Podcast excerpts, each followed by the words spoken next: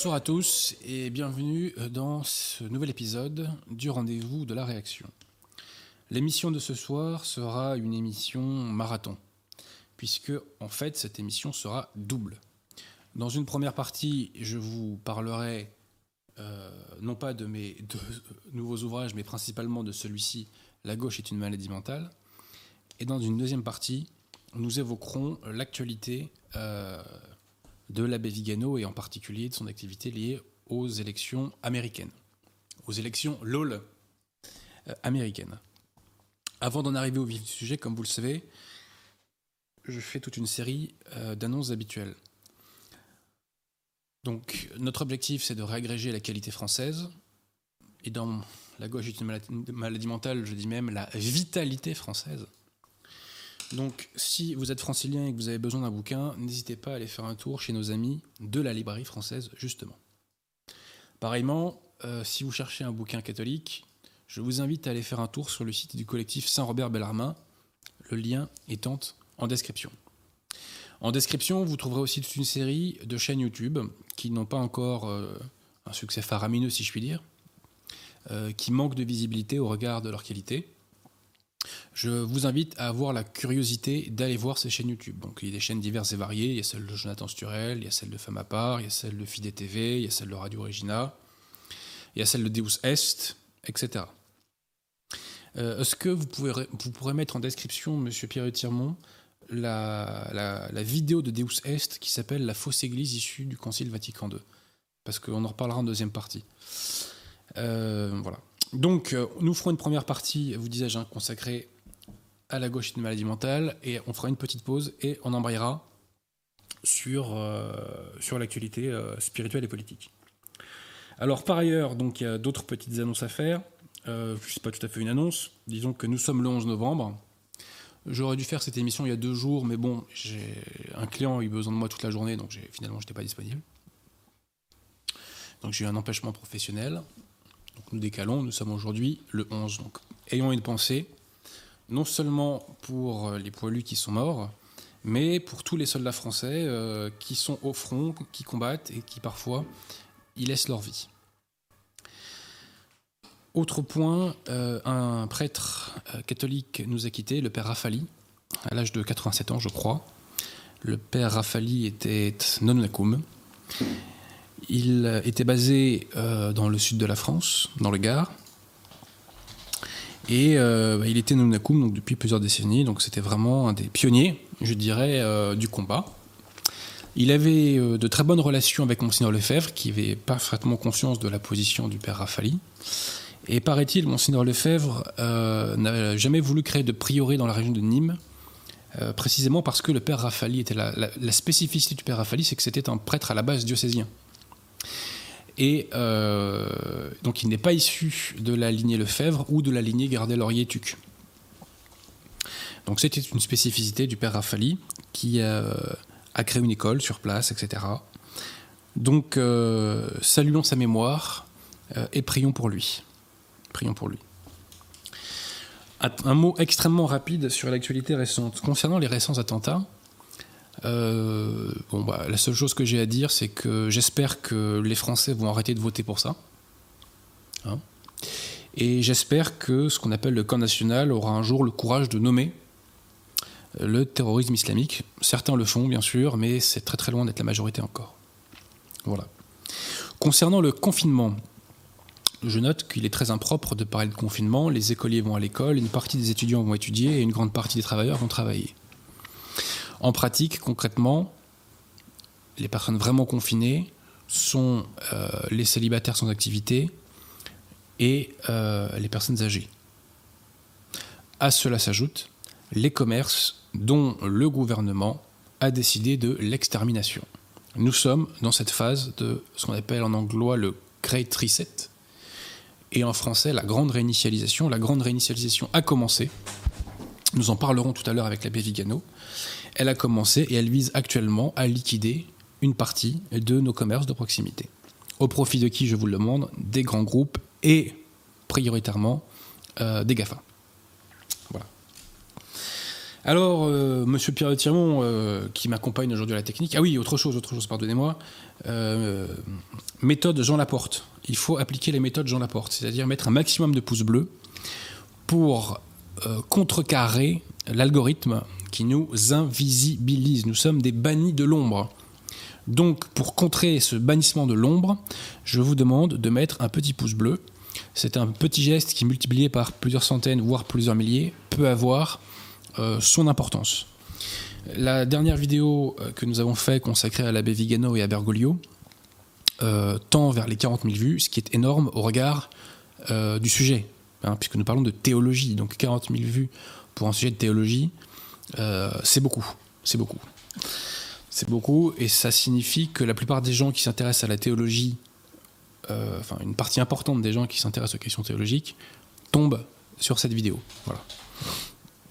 Nous ne sommes pas malheureusement des millions à nous intéresser à ces questions en France, hélas. J'en profite pour euh, remercier toutes les personnes qui ont vu cette vidéo et qui l'ont relayée, parce que c'était une vidéo extrêmement importante. Donc, méthode Jean Laporte, mettez un maximum de pouces bleus pour doper la visibilité de la vidéo.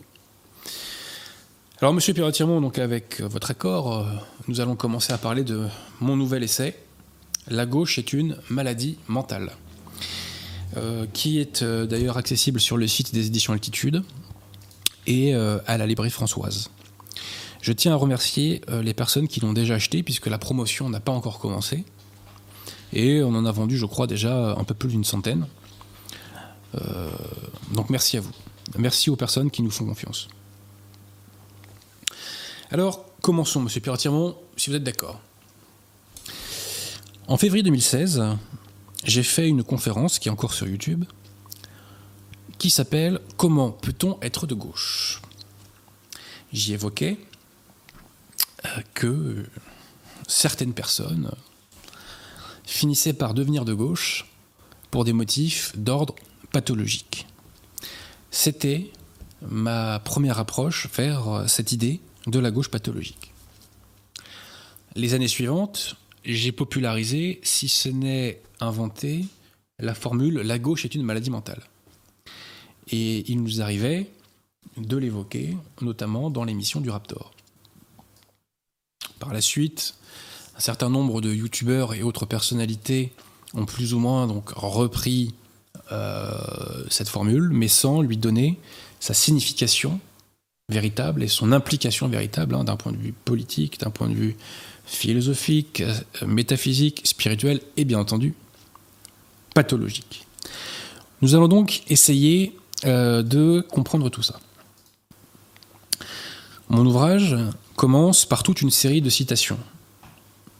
Il y a huit pages de citations de personnalités de gauche qui nous parlent d'immigration, d'islam, de bioéthique, de féminisme. Et comme nous, ce sont des personnalités de gauche, bah, il y en a qui nous parlent de pédophilie, hein, puisqu'on sait que la gauche a fait un travail énorme pour la promotion de la pédophilie ces, dernières années, ces dernières décennies.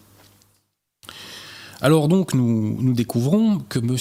Euh, Léaumont, conseiller, proche conseiller de Mélenchon, annonce calmement sur CNews que l'Europe devra accueillir d'ici 30 ans 250 millions de réfugiés climatiques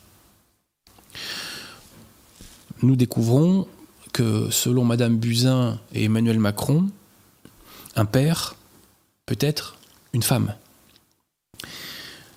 Nous découvrons que M. Jacques Attali déclare mot pour mot que, je cite, l'islam est une chance pour la France. Ou encore M. Martin Hirsch qui nous dit que l'intégration, c'est quand les catholiques appelleront leur enfant Mohamed. J'aurais pu vous citer aussi euh, Monsieur Éric Fassin, professeur de sociologie à Paris 8, qui nous explique scientifiquement, n'est-ce pas, que le racisme anti-blanc n'existe pas. Ou encore Madame Caroline de Haas, qui doctement enseigne dans le Nouvel Obs qu'un homme sur deux ou trois est un agresseur sexuel. Donc, vous disais-je, essayons de comprendre tout cela. En premier lieu, il convient de donner une bonne définition de la gauche. Qu'est-ce que la gauche? Pour le savoir, il faut euh, bien cerner ce qu'est l'origine de la gauche. L'origine de la gauche, c'est l'ennemi principal que l'Église a désigné au XIXe siècle. Cet ennemi, c'est la révolution avec un grand R, au sens de la métaphysique révolutionnaire. Et qu'est-ce que c'est la métaphysique révolutionnaire? Monseigneur Gaume en donne une bonne définition, une bonne description. Il nous dit que la métaphysique révolutionnaire, donc la révolution avec un grand R, c'est Dieu détrôné et l'homme à sa place. C'est mettre en haut ce qui doit être en bas et mettre en bas ce qui doit être en haut. Exemple, dans une société catholique, on châtie les coupables potentiellement par la peine de mort, et en revanche, on protège les vies innocentes en interdisant l'avortement. Dans notre société pétrie par la métaphysique révolutionnaire, c'est l'inverse. C'est l'inverse. On protège les assassins, les violeurs en série, les pédophiles, les trafiquants de drogue de la peine de mort, et en revanche, on autorise l'extermination des vies à naître. Vous voyez? Donc, on met en haut ce qui est en bas, on met en bas, enfin, on met en haut ce qui doit être en bas, et on met en bas ce qui doit être en haut. Donc, la gauche, qu'est-ce que c'est par rapport à ça? La gauche, c'est le canal politique de la révolution, de cette métaphysique révolutionnaire. La gauche, c'est l'impulsion qui déclenche le mouvement dialectique de euh, la métaphysique révolutionnaire. C'est ce qui impose dans notre réalité les canons de la révolution. Pour ce qui est de qu'est-ce que la droite, j'expliquerai ça dans une émission ultérieure.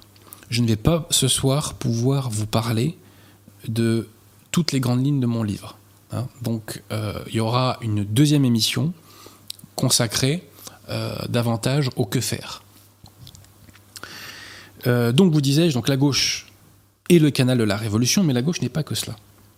La gauche a une dimension pathologique. La gauche est une maladie qui s'attrape par la politique et qui plonge celui qui en est victime dans une spirale de négation du réel, qui dans certains cas plonge les gens dans une folie pure simple. À cet égard, je distingue trois stades du gauchisme. Le stade 1 du gauchisme, c'est ce que j'appelle le gauchisme de façade. Qu'est-ce que c'est le gauchisme de façade? Bah, Le gauchiste de façade n'est pas véritablement atteint.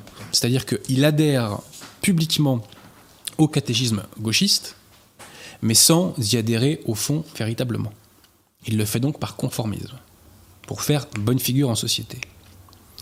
Le stade 2 du gauchisme, c'est ce que j'appelle le gauchisme curable.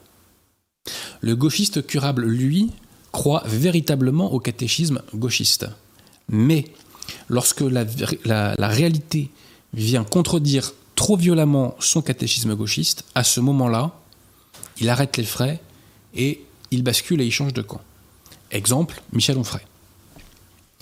Le troisième stade du gauchisme, donc le stade 3, c'est le gauchisme incurable, et le gauchiste incurable, c'est celui qui, quelle que soit la violence de la réalité, et quel que soit le démenti euh, de ses dogmes politiques, euh, n'abjure jamais son catéchisme gauchiste. Exemple, Monsieur Jean Jaurès, que vous voyez là en couverture en train de se prendre une claque par le, député euh, de Bernice.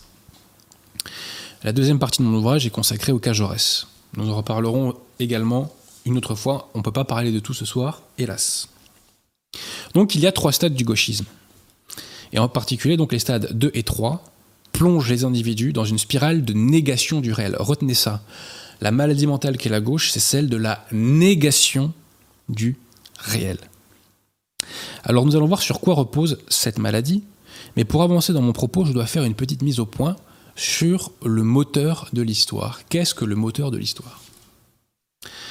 Les marxistes vont vous dire, bah, le, moteur de l'histoire, c'est la lutte des classes. Hein. C'est toute euh, équation en main. Le marxiste euh, euh, va vous expliquer que donc bah, rien n'échappe à la lutte des classes et que la, lutte des classes est comme une sorte d'aspirateur qui aspire toute la réalité et qui fait donc l'histoire.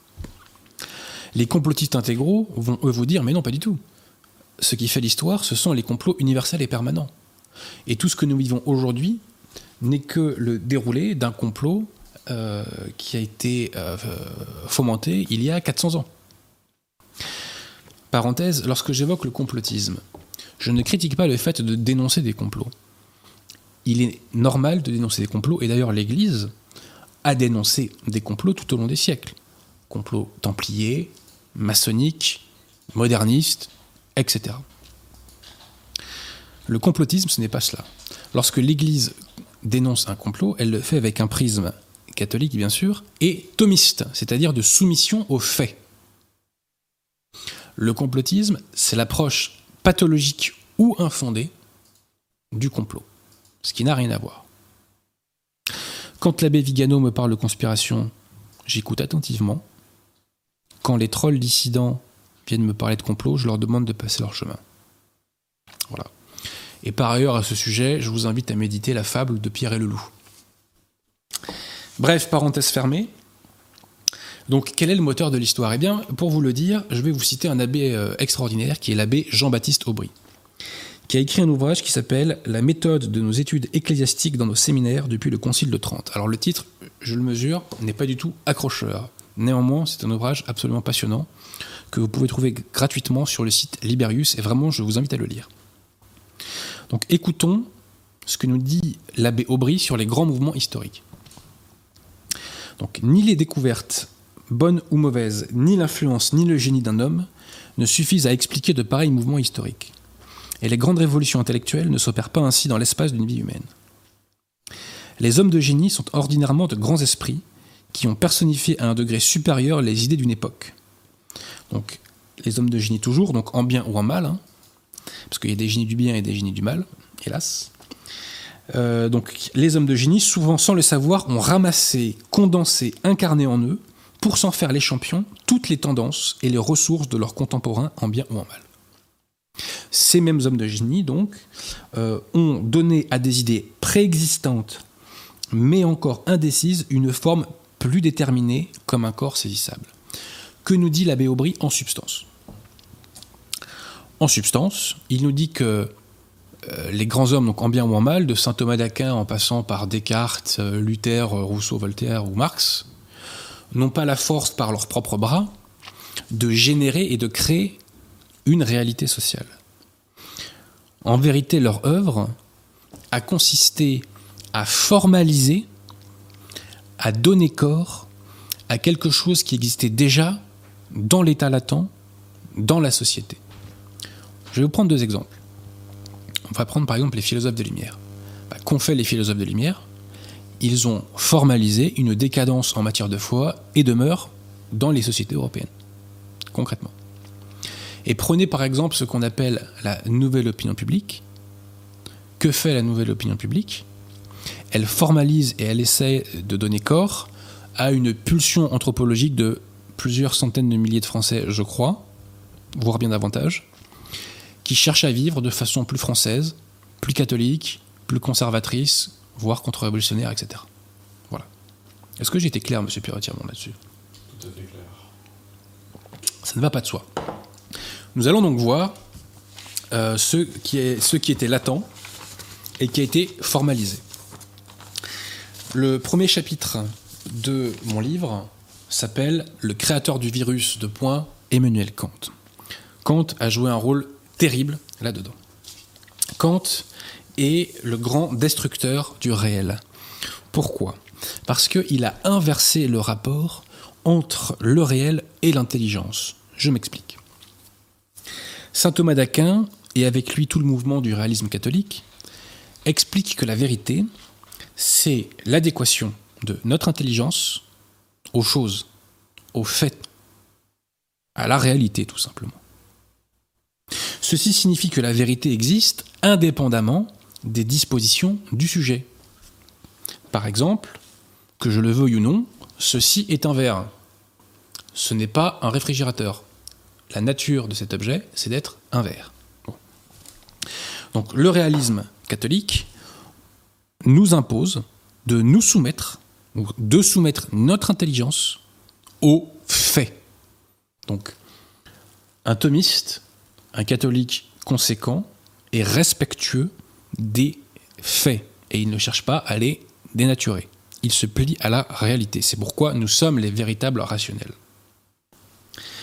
Kant va balayer tout cela. Et je précise que pour vous, lecteurs, je me suis plongé dans la critique de la raison pure de notre ami Kant. Appréciez le sacrifice, s'il vous plaît, hein, appréciez. Bref, Kant établit une nouvelle théorie de la connaissance, au terme de laquelle il va décréter qu'on ne peut pas connaître la nature des objets. Les objets sont comme sans nature. On ne peut plus, avec Kant, saisir le réel. Donc ceci, nous dit Kant, finalement, est peut-être un artichaut, en fait. Voilà, nous croyons naïvement que c'était un verre, mais c'est peut-être un artichaut, en fait. Voilà. Donc l'espace dans lequel évolue l'individu, selon Kant et sa philosophie dite idéaliste, n'est pas composé d'objets dont nous, dont nous connaîtrions la nature, comme ce verre, mais il est fait de phénomènes que nous intuitionnons et qui ne nous permettent pas de saisir, de nous emparer de la réelle nature des choses. Quand on poursuit l'azonnement, puisque les choses n'ont pas de nature, alors on peut faire ce qu'on veut de la réalité. On peut la réinterpréter et la refondre selon nos desiderata. Le philosophe belge Marcel Lecorte, au sujet du kantisme, nous dit qu'il est l'expression d'un pouvoir démiurgique. Qu'est-ce que c'est un démiurge? C'est un démon créateur. Donc voilà ce qui a été formalisé par Kant, c'est le pouvoir démiurgique. Alors ceci vous paraîtra peut-être extrêmement abstrait. En réalité, vous allez voir, c'est extrêmement concret. Permettez-moi une petite citation. Donc, dans le monde de la révolution, entendre de la négation du réel, recomposé par les phénomènes où les objets sont sans nature, un avortement n'est plus l'assassinat d'un innocent, mais un droit de la femme. Un migrant n'est plus un envahisseur, mais une chance pour la France, voire un futur Montaigne. Le grand remplacement n'est pas une vérité évidente, mais une théorie du complot. Les racailles ne sont pas les tortionnaires du peuple français, mais les victimes du racisme du peuple français. Les Français de souche ne sont plus les descendants du peuple français millénaire, mais une invention de l'extrême droite. Les sexes ne sont plus des caractéristiques biologiques, mais des constructions sociales rebaptisées genre. L'homosexualité n'est plus contre nature, mais banalisée au même titre que l'hétérosexualité. L'Union européenne n'est pas une technostructure, mais l'Europe tout court. Le mariage n'est plus l'union entre un homme et une femme, encore moins un sacrement, mais une union entre tout type de partenaires. Les animaux ne sont plus des créatures inférieures à l'homme, mais égales et identiques à l'homme. Un père n'est plus le parent mâle, puisqu'il peut être aussi une femme. Dixit Emmanuel Macron et Agnès Buzyn, en tout cas. Donc vous voyez, ce kantisme, ce pouvoir démiurgique est quelque chose qui coule dans les veines de la société. Et les malheurs de la France viennent de l'intoxication qu'ont fait les Français de cette métaphysique révolutionnaire. Donc ce pouvoir démiurgique qui a été formalisé par Kant, eh bien il faut savoir quelles sont ses conditions d'existence, de quoi s'alimente-t-il C'est là qu'intervient la philosophie des Lumières. Qu'est-ce que c'est la philosophie des Lumières? La philosophie des Lumières, pour synthétiser, vise à créer un homme nouveau par l'abolition du passé. Dès lors, il faut faire table rase euh, de, tout ce qui se situe en dehors du cadre pseudo-rationaliste. Et doit être liquidé dans l'esprit des philosophes de lumière en premier lieu la religion. Mais le problème qui se pose aux gauchistes, c'est que toute civilisation s'est donnée à une religion. Que cette religion soit la vraie religion, le catholicisme, ou une fausse religion. Même l'URSS, qui était soi-disant athée, avait un rapport religieux, ou entretenait un rapport religieux de ses dirigeants. Alors du coup, comment font les gauchistes pour pallier à cette absence de surnaturel? Bah, C'est très simple. Ils remplacent le surnaturel par des concepts politiques qu'ils ont dogmatisés, qu'ils ont érigés en dogme. Exemple, le plus connu, le plus frappant, l'immigration est une chance pour la France. L'immigration est une chance pour la France, pour un gauchiste. Ce n'est pas une opinion. Ce n'est pas une, position, une prise de position politique. C'est un dogme religieux, de la même manière que pour moi, la Trinité est un dogme. Permettez une petite citation. Donc pour combler ce besoin de surnaturel, donc lié à la tabula rasa des Lumières, les gauchistes remplacent la religion par des concepts politiques hissés dans leur esprit au rang de dogme. Dès lors, pour l'homme irradié par la gauche, ces opinions ne sont plus seulement des opinions, ce sont aussi des dogmes auxquels l'humanité doit adhérer sous peine d'excommunication et d'ostracisme. Ne lui en déplaise, tout laïc qu'il est, l'homme de gauche présente des signes analogues à ceux que l'on retrouve chez un homme religieux. La différence est que l'homme religieux traite religieusement ce qui relève de la religion, tandis que l'homme de gauche traite religieusement ce qui relève de la politique. Ainsi, l'adhésion à un logiciel politique de gauche conduit à terme à une véritable suspension de la raison. Retenez ça, la suspension de la raison. Je répète, l'adhésion à un logiciel politique de gauche conduit à une véritable suspension de la raison. Car l'homme de gauche n'est pas amené à réfléchir, il est sommé de croire à des dogmes politiques, quoi qu'il en coûte en termes de distorsion du réel. Ceci explique pourquoi l'homme de gauche est sectaire et pourquoi l'homme de gauche ne supporte pas que politiquement l'on pense différemment de lui. Il y a chez lui une confusion complète entre le temporel et le spirituel qu'on ne retrouve pas chez le catholique, chez qui ces deux notions sont parfaitement distinctes. Le catholique sait ce qui relève du temporel ou du spirituel. Le gauchiste l'ignore. Le gauchiste ignore que l'immigration est une chance pour la France dans son esprit. C'est un dogme. C'est quelque chose de religieux. Ainsi, la gauche rend ses troupes stupides, car elle les oblige à croire en des dogmes présentés en tant que simple position politique. La gauche aboutit à un trouble mental, car elle suspend la raison et enjoint d'ériger en dogme puis de croire à des maximes défiant le bon sens. Je répète parce que c'est fondamental. La gauche aboutit à un trouble mental, car elle suspend la raison et enjoint d'ériger en dogme puis de croire à des maximes défiant le bon sens. Donc ce qui nourrit ce pouvoir démiurgique, c'est la suspension du réel et la dogmatisation de concepts politiques. C'est ça qui permet de refondre complètement la réalité. Mais allons encore plus loin. Allons encore plus loin. Qu'est-ce qui alimente cette suspension de la raison dont les victimes, enfin dont les gauchistes, pardon, sont victimes Eh bien, c'est ce que j'appelle l'épuration du réel. Et j'ai trouvé les mots pour l'expliquer dans un ouvrage de Jacques Maritain, à l'époque où ce dernier était encore catholique. Cet ouvrage s'appelle Antimoderne. Maritain nous dit ceci. Une autre marque de servitude, c'est l'attitude de la raison moderne à l'égard des faits. Le fait n'étant pour elle en réalité que le véhicule de l'idée. Je répète, le fait n'étant pour elle en réalité que le véhicule de l'idée. Elle ne peut respecter, donc elle, la raison moderne, hein, elle ne peut respecter les faits que si elle respecte les idées. La raison scientiste violente ou rejette avec un incroyable mépris les faits qui ne rentrent pas dans ces cadres. C'est-à-dire que le cerveau gauchisé pratique l'épuration du réel, et il a comme mécanisme structurel de ne conserver dans son esprit que les faits qui, pris à l'état brut ou un peu tordus ou distordus, peuvent euh, rentrer dans le cadre de ces fameux dogmes. Voilà. Donc, résumons.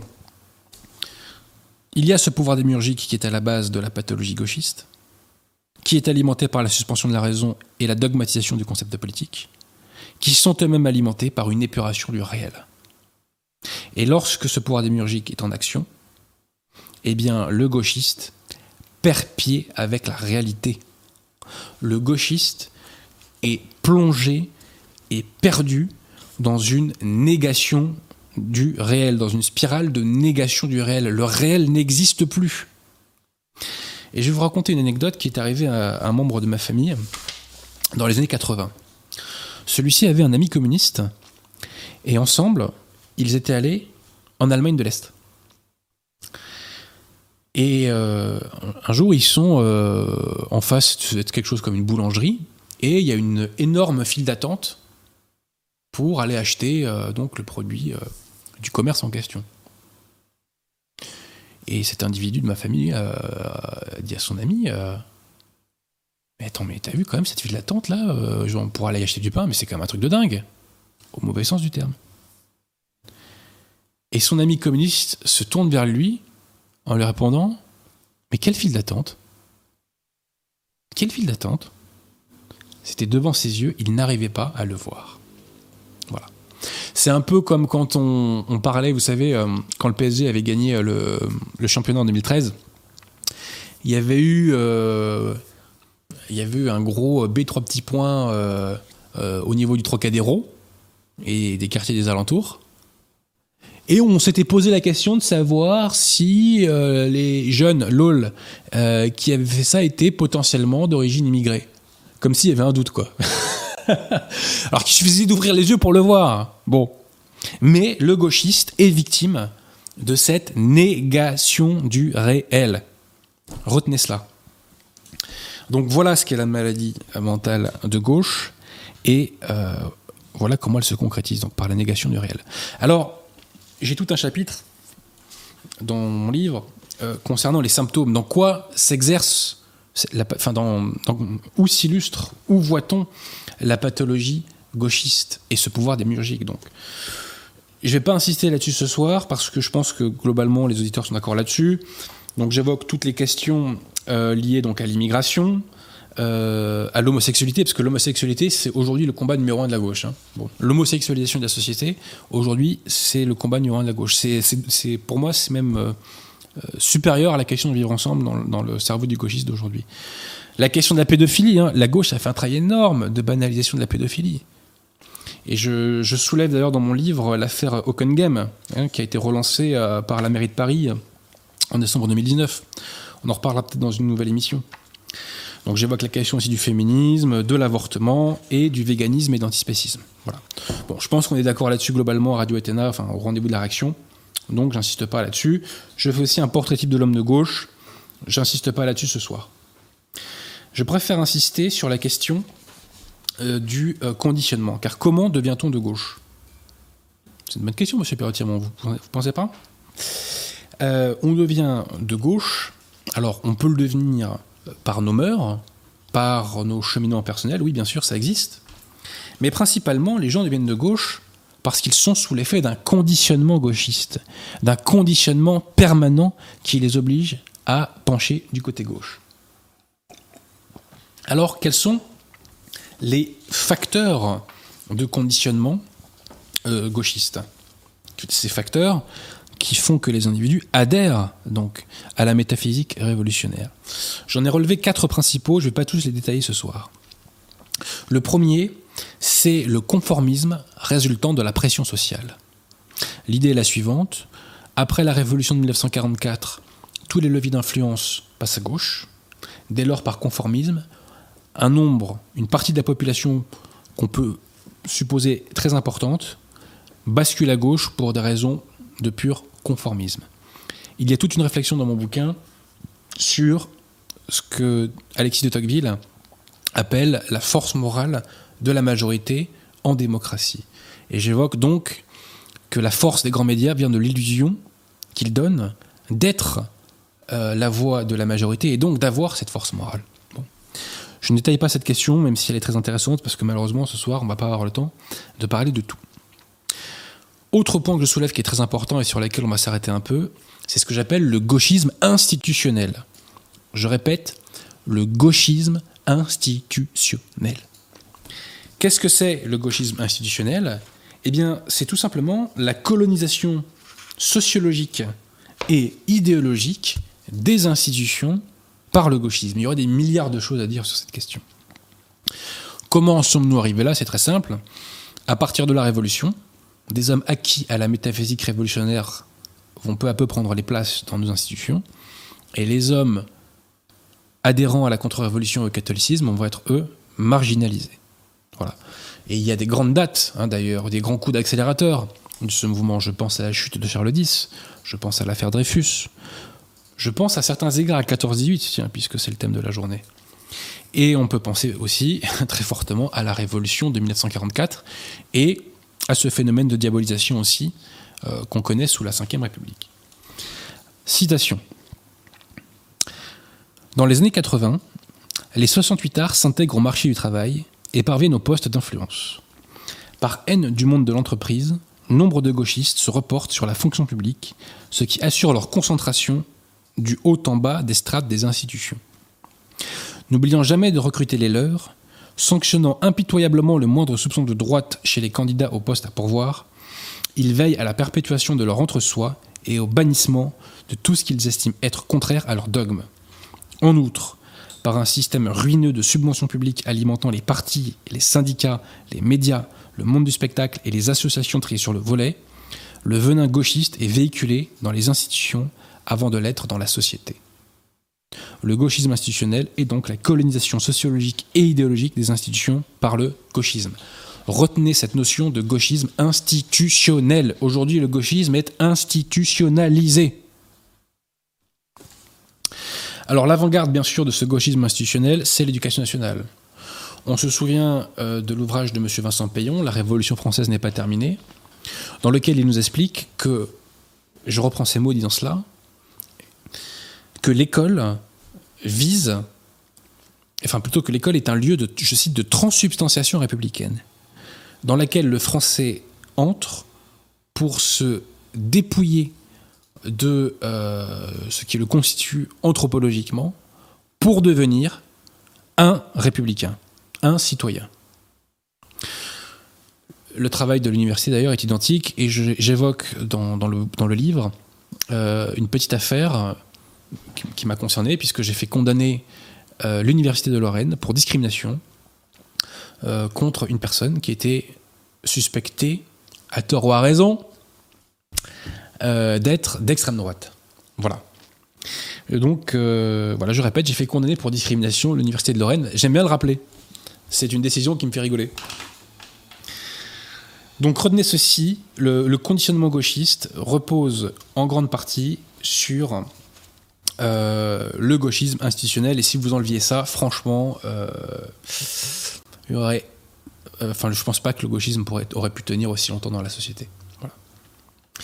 Alors, autre euh, facteur de. Euh, autre véhicule du gauchisme, eh bien, le marché. Je ne vais pas développer ça avec vous, mais j'évoque l'influence qu'a le cinéma, euh, la musique, leur influence, je dirais, dans la diffusion de cette métaphysique révolutionnaire. Donc c'est par ces biais-là notamment que sont, que sont oui, diffusés les messages sur le métissage, le multiculturalisme, les mœurs déréglées, le vivre ensemble, la banalisation de l'homosexualité, etc. Hein.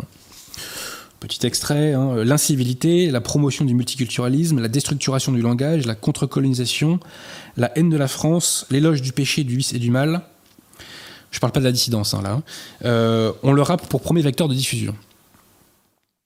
Devenu la musique la plus populaire auprès des jeunes générations, le rap a remplacé ce qu'on appelait autrefois, péjorativement la variété.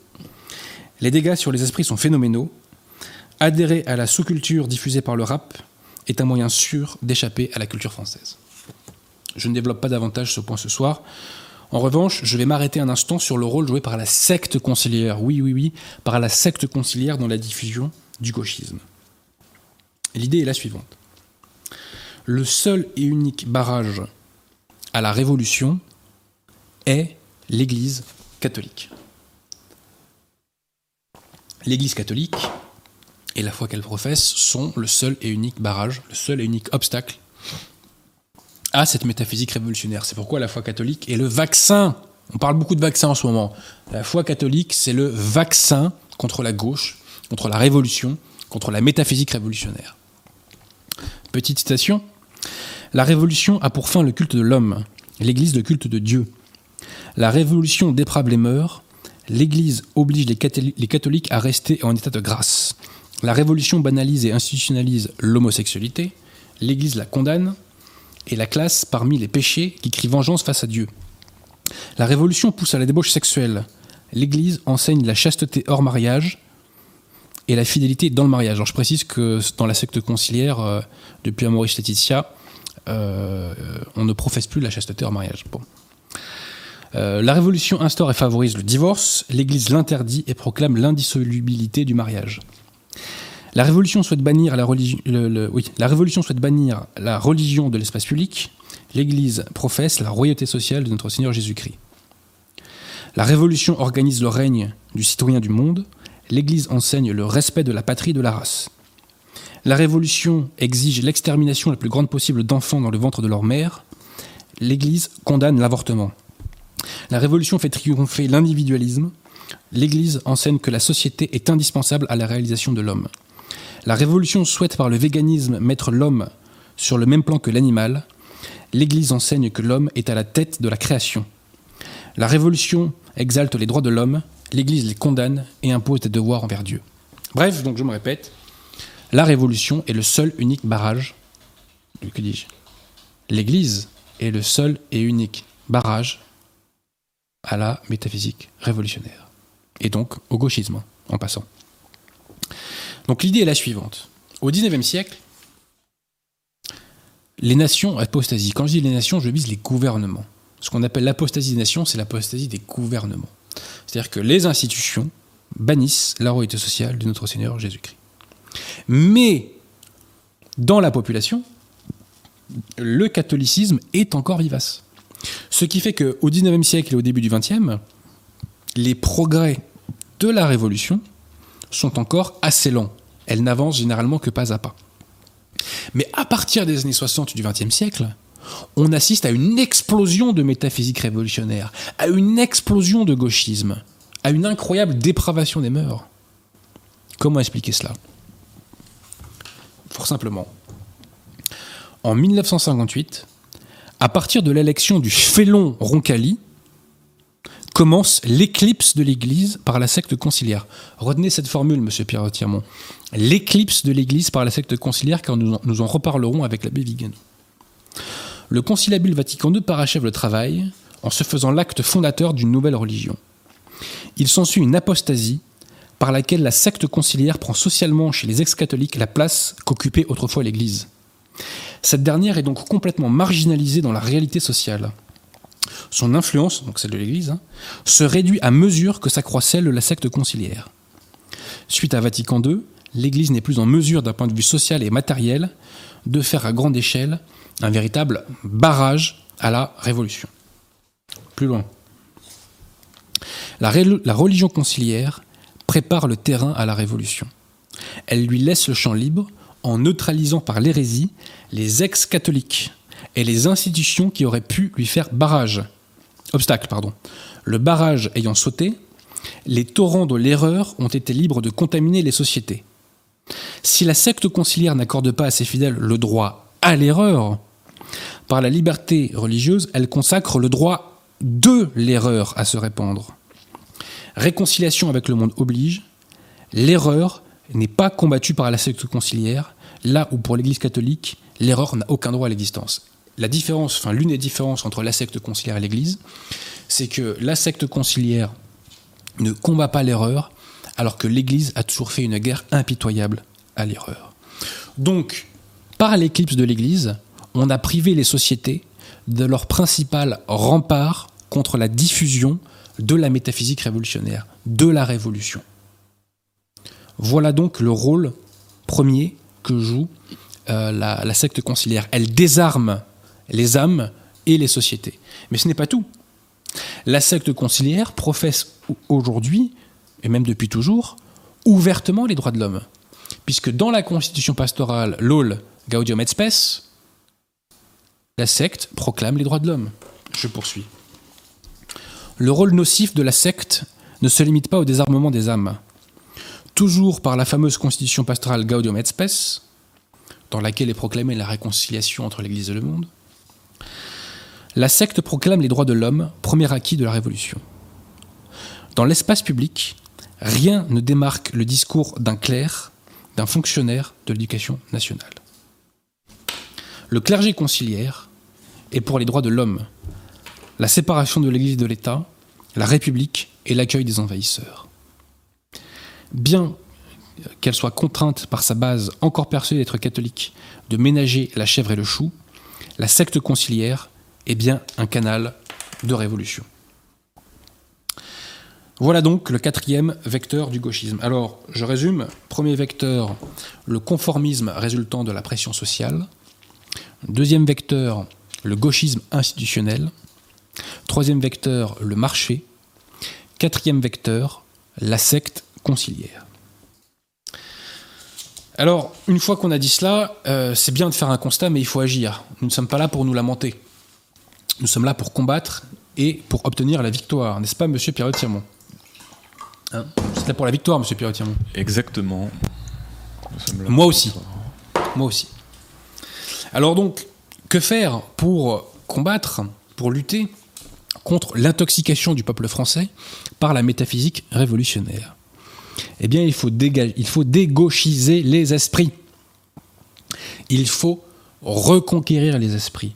Il faut que le catholicisme et la contre-révolution reconquérissent les esprits.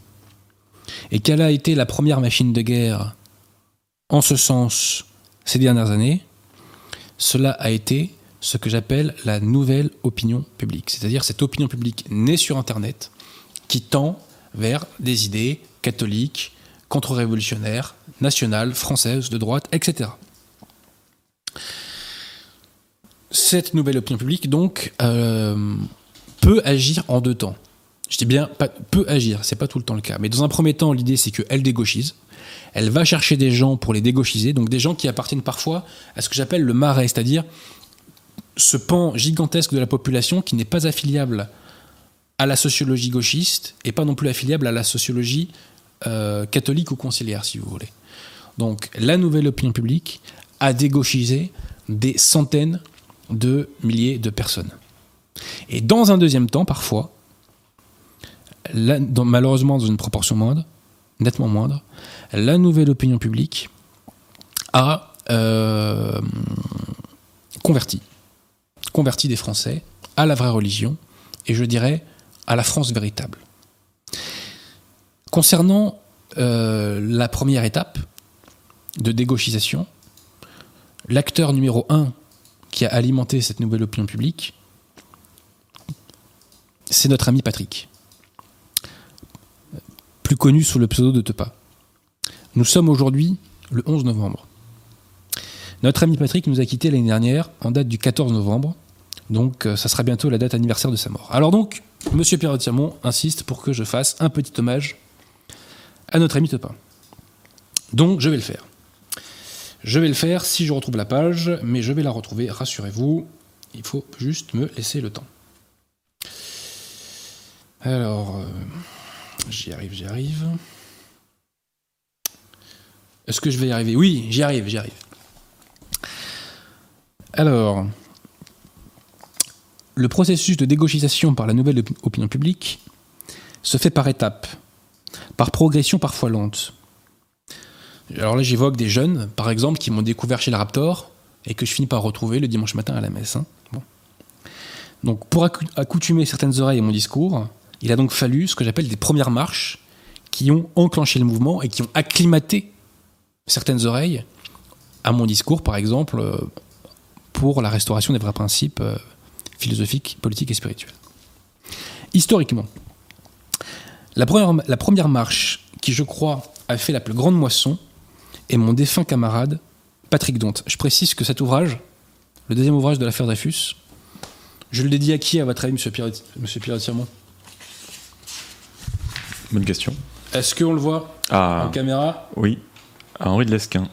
Alors, ça, c'est la dédicace parce que je l'ai offert à Henri de Lesquin, mais la dédicace au livre. Patrick Dont, effectivement. À la mémoire de Patrick Dont, patriote français. D'ailleurs, je remercie Henri de Lesquin pour la pub qu'il fait euh, pour mes bouquins sur Dreyfus. Donc, vous disais-je. Euh, donc, je dédie le tome 2 de mon Dreyfus est dédié à notre ami Patrick, auquel je pense souvent et auquel j'espère vous pensez aussi souvent. Historiquement, la première marche qui, je crois, a fait la plus grande moisson est mon défunt camarade Patrick Dont, plus connu sous son nom d'artiste de Tepa. Par ses émissions hebdomadaires sur Meta TV, devenu patriote.info, dans lesquelles il déployait son talent et révélait sa bonhomie, Patrick est allé chercher une foule immense issue du Marais. Durant de nombreuses années, il a été la figure phare de la réinformation. Mais qu'appelle-t-on juste la réinformation?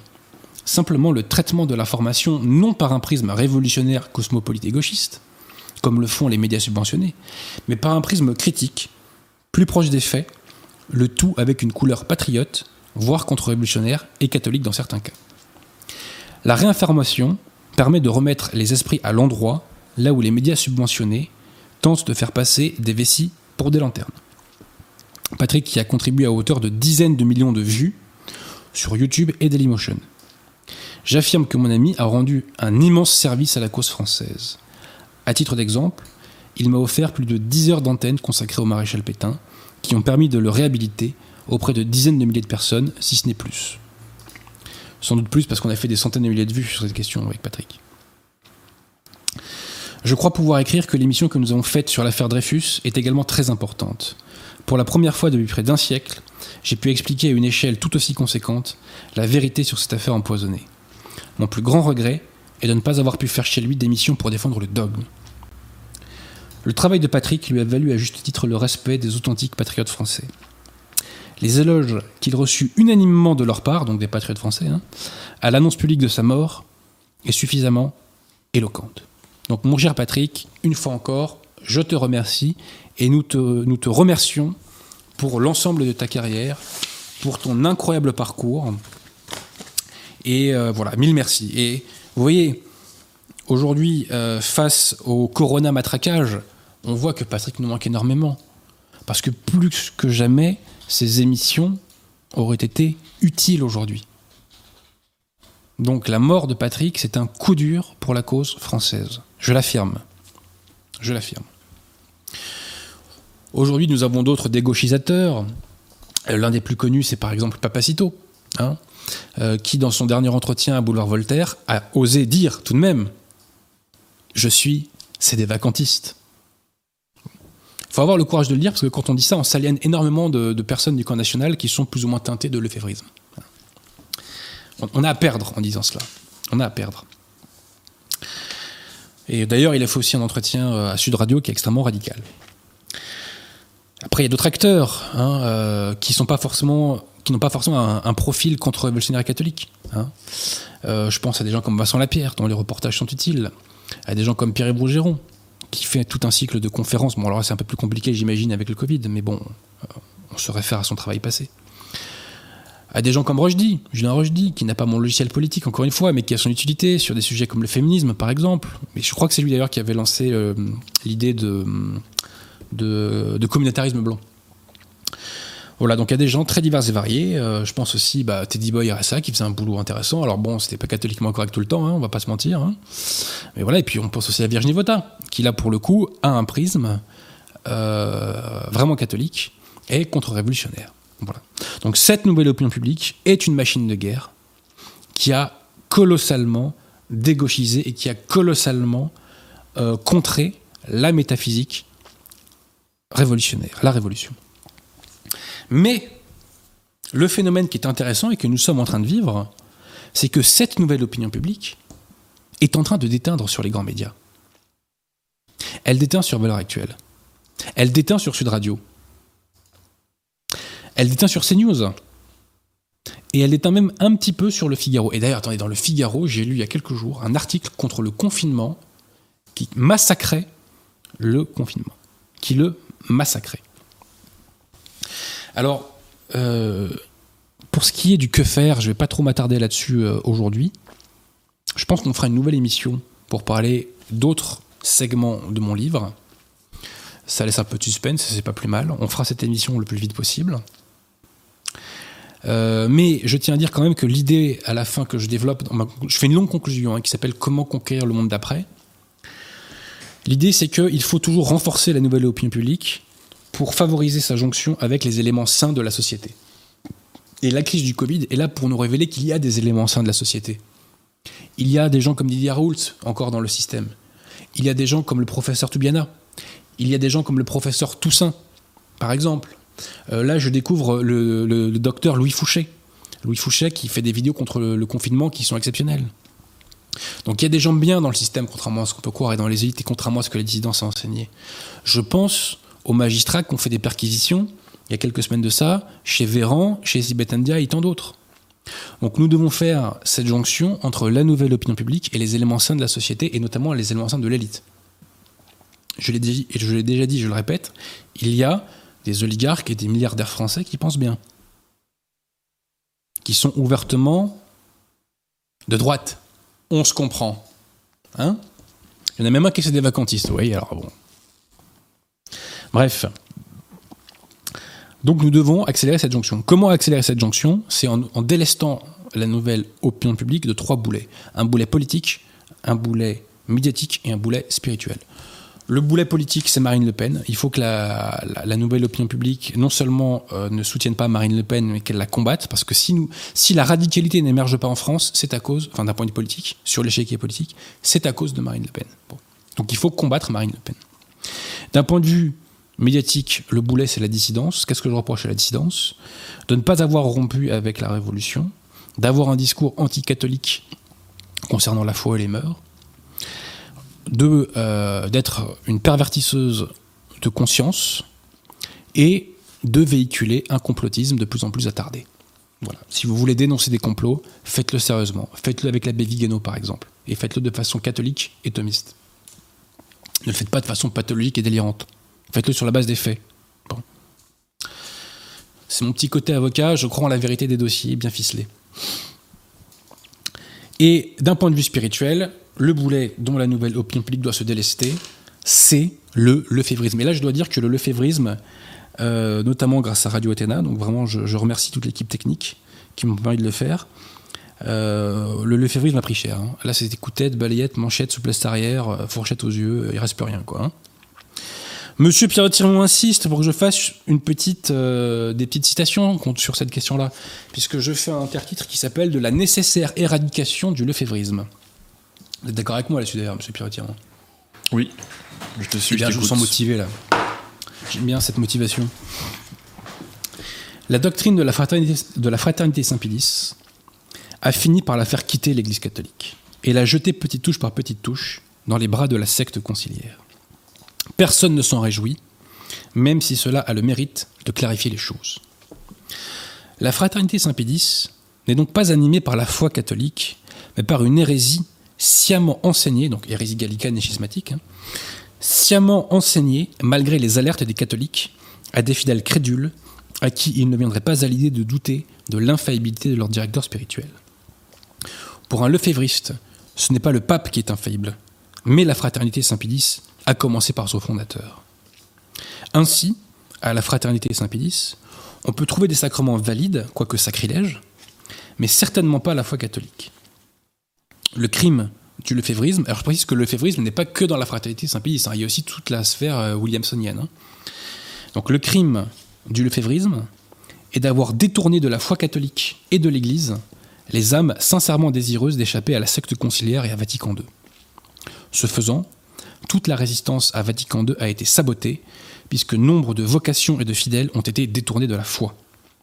Si Monseigneur Lefebvre a eu le courage d'opposer des points de foi à la secte, il ne lui a hélas jamais opposé la foi tout court, et s'il l'avait fait, il aurait fait la bonne conclusion théologique. Conclusion théologique qui ne choquait pas quand il discutait par exemple avec le père Rafali. Plus loin. Euh, en ce qui nous concerne, catholiques du XXIe siècle, nous sommes profondément reconnaissants à Monseigneur Lefebvre d'avoir contribué à perpétuer le sacerdoce. Mais tant le recul sur les événements que notre obéissance à l'Église nous commande de nous éloigner de l'hérésie qu'il a contribué à créer malgré lui. Ceux qui n'ont jamais adhéré au lefévrisme doivent le combattre impitoyablement comme toute autre hérésie. Ceux qui, trompés par des sirènes habiles et envoûtantes, y ont adhéré ont l'impérieux devoir de l'abjurer. Aucun sursaut français et contre-révolutionnaire ne peut reposer sur l'hérésie. Le bon Dieu ne donne pas la victoire au, mensonge. hein. Le bon Dieu ne donne la victoire à la vérité. Or, un lefévriste est un contre-révolutionnaire sans la foi. Et qu'est-ce qu'un contre-révolutionnaire sans la foi politiquement parlant? Un astre mort. Le nombre de fidèles de la fraternité Saint-Pédis est estimé en France à 100 000 et dans le monde à 1 million, ce qui est énorme. Ce sont autant de fidèles qui se croient catholiques et qui ne le sont pas. Ce sont autant de fidèles qui pensent lutter contre la révolution et ne le font pas. Ce sont autant de troupes en moins pour le combat. Regroupés, immobilisés et neutralisés par le faux que véhicule leur secte gallicane, ils sont politiquement inertes et spirituellement mystifiés, quels que soient leurs discours, leurs intentions et leurs volontés. Ils participent au culte de Baal et sont en communion avec un fils de Satan, je répète. Quel que soit leur discours lefévriste, hein, leur intention et leur volonté, ils participent au culte de Baal et sont en communion avec un fils de Satan. Même le culte de Pachamama lors du synode sur l'Amazonie n'a pu les sortir de leur torpeur. Les responsables d'un tel carnage auront des comptes à rendre. Peut-être un peu plus loin, qu'est-ce que je pourrais ajouter? Voilà. Accuser les erreurs conciliaires, donc comme le fait la fraternité Saint-Pédis et comme le font les Williamsoniens. Accuser les erreurs conciliaires et jamais les hérésies, sans mettre en cause la non-catholicité de la secte conciliaire, ce qui revient à dénoncer le mal pour ensuite s'y rallier, est un processus schizophrène de conciliation des contraires qui, par rejet du principe de non-contradiction, conduit à la tiédeur permanente. Parce qu'il enseigne la cohabitation paisible avec l'erreur, le lefévrisme est une fabrique industrielle de tiède. Parce qu'il enseigne la cohabitation paisible avec l'erreur, le lefévrisme est une fabrique industrielle de tiède. Je rappelle que l'Église catholique, elle, fait la guerre à l'erreur. En conclusion, pour se sortir de leur tiédeur, le bon Dieu vomit les tièdes, hein, je rappelle, hein, devenir de vrais contre-révolutionnaires et des catholiques tout court, il n'y a qu'une seule voie pour les lefévristes, pour laquelle il faut prier, l'abjuration. Combien en auront le courage? Quel était le deal entre le lefévrisme et le diable? C'était le suivant. Je te laisse la messe Saint-Pie V valide. Elle sera sacrilège, mais je te la laisse. Je te laisse les sacrements, je te laisse les prêtres, je te laisse tout. En contrepartie, tu n'accuseras jamais de non-catholicité la secte conciliaire. Et tu feras toujours semblant, ou tu la considéreras toujours, comme étant officiellement l'Église catholique. Voilà ce qui était le deal entre le démon et la fraternité Saint-Pédis, qui est devenue une secte gallicane, qui est devenue la branche gallicane, peut-on dire plutôt, de la secte conciliaire. Voilà. Il faut le dire, et tout catholique doit combattre l'hérésie. Je ne vois pas pourquoi euh, un catholique ne devrait pas combattre non plus l'hérésie lefévriste. Ça sert à rien de combattre l'hérésie conciliaire euh, si on valide une autre hérésie. Voilà. Parce que euh, les lefévristes ne valident pas toute l'hérésie conciliaire, mais pour autant ils ne professent pas la foi catholique. Et ils le font une guerre acharnée. La, la- fraternité Saint-Pédis persécute la foi catholique, puisque quand un prêtre professe la foi catholique, il se fait dégager. Bon. Bref, j'en ai fini pour ce soir. Donc la gauche est une maladie mentale. Le peuple français est intoxiqué par la métaphysique révolutionnaire. Disposons d'une arme de choix pour combattre cette intoxication qui est la nouvelle opinion publique. Cette nouvelle opinion publique est de plus en plus influente. Elle influence les grands médias. Et nous devons euh, faire que nous devons la faire gagner en crédibilité afin qu'elle puisse faire jonction avec les éléments sains de la société. Et c'est comme ça que nous massacrerons notre adversaire, avec bien sûr l'aide de Dieu et les grâces qu'il nous donne. Cette nouvelle opinion- opinion publique ne gagnera que en professant la foi catholique et donc en dénonçant euh, les hérésies conciliaires et le févriste. Voilà, voilà, monsieur Pierre Tiamon. J'ai pas été trop long, j'espère. Non, ça va. Si, si, j'ai été trop long, mais c'est pas grave. Je voulais rajouter aussi, je sais pas si tu en parles, mais des sondages montrent que d'un point de vue clinique, les individus qui se mettent à- le plus à gauche sont- aussi ceux qui ont le plus de pathologies mentales, mais euh, cliniquement. euh, Alors écoute, je n'en parle pas, mais je suis pas tellement surpris. c'est pas surprenant, mais c'est intéressant d'avoir des, des vrais chiffres là-dessus, et ils sont effectivement assez Alors je précise aussi que le complotisme est une maladie mentale. hein. Ça aurait mérité peut-être un, un Ah, autre c'est- livre. C'est un autre sujet, ouais. Euh, mais je ne l'oublie pas, parce que je parle aussi des tarés euh, qu'il y a dans le camp national. hein. Voilà, parce que c'est pas parce que je dis qu'il y a des tarés à gauche qu'il n'y en a pas ailleurs. Il faut être intellectuellement honnête et faire le ménage chez nous. Et remercions aussi Enfin, Julien, chez nous. Hein. Je sais pas si je suis chez moi, moi, dans ce vidéo-là. hein. Bref, remercions Julien je suis chez moi dans l'église catholique, ça me suffit. Mais vas-y. Anne-Marie Longo, Pierre Cardin, Adrien Gallien pour leurs dons généreux. Merci à vous. Et ce soir, les gens sont très nombreux, beaucoup de pouces bleus, donc c'est merci à Est-ce vous. qu'il like Est-ce qu'il like Oui, oui, oui, beaucoup de pouces bleus. Le micro fait du bruit. Est-ce que tu veux faire une pause euh, technique? Alors non. Alors est-ce qu'il y a des questions sur le sujet d'abord? Alors précisément sur le sujet, je vais aller voir. On prend d'abord des questions sur le sujet et à la limite un peu périphériques, et après on fera la pause technique et on arrivera à la deuxième émission. Bah, des questions euh, plus ou moins théologiques, si tu veux. Bon, allez, vas-y, vas-y, vas-y. Euh, Lydia Chinaski.